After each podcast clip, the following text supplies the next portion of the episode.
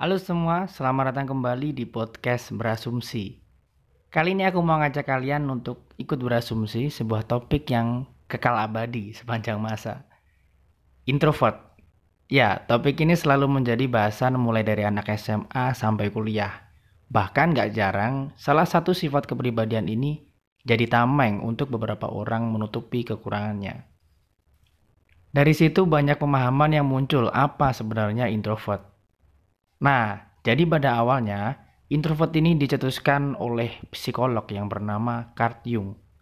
Dia adalah psikolog pertama yang membedakan karakter kepribadian menjadi introversion dan extroversion. Teori inilah yang menginisiasi tes MBTI. MBTI adalah tes kepribadian yang diisi sendiri untuk mengetahui sudut pandang seseorang dan cara mereka mengambil keputusan.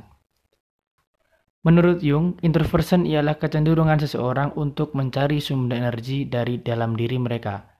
Jadi, nyari energinya dari dalam diri. Nah, kalau extroversion sebaliknya, kecenderungan mencari sumber energi dari luar. Makanya ada anggapan kalau introvert itu pemalu dan gak bisa bersosialisasi.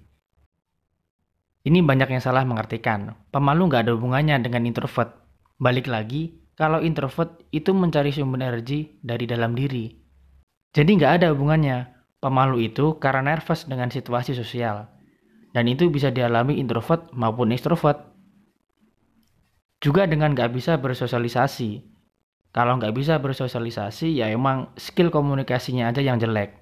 Intinya, introvert dan extrovert cuma ngomongin seseorang dapat energi pas sendiri atau ketemu banyak orang. Udah itu aja. Dia introvert itu bisa komunikasi, tapi bukan yang small talks. Lebih prefer ke topik bahasan yang deep gitu. Dialog 2-3 orang, yang bukan big forum gitu loh.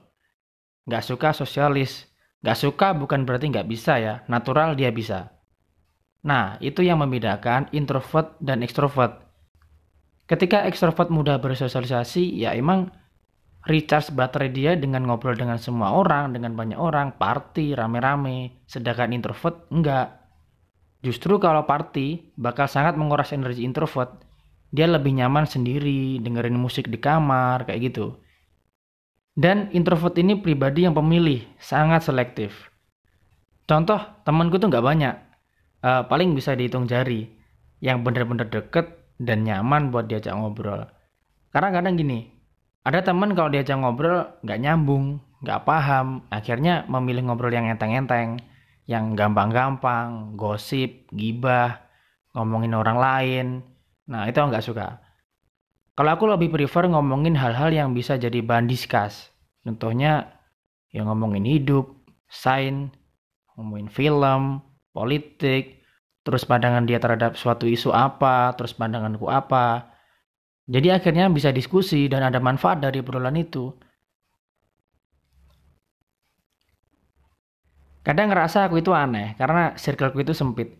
Nggak banyak orang yang bisa nyambung, tapi akhirnya aku sadar, oh ternyata introvert itu jumlahnya di society lebih kecil. Masih banyak orang ekstrovert. Apa pun itu, semua balik ke diri kita masing-masing. Bagaimana kita beradaptasi dengan lingkungannya. Pada dasarnya, Nggak ada manusia yang sepenuhnya introvert atau extrovert. Pasti ada momen di mana kita switch pribadi kita ke arah mana. Tapi tetap ada kecenderungan ke salah satu.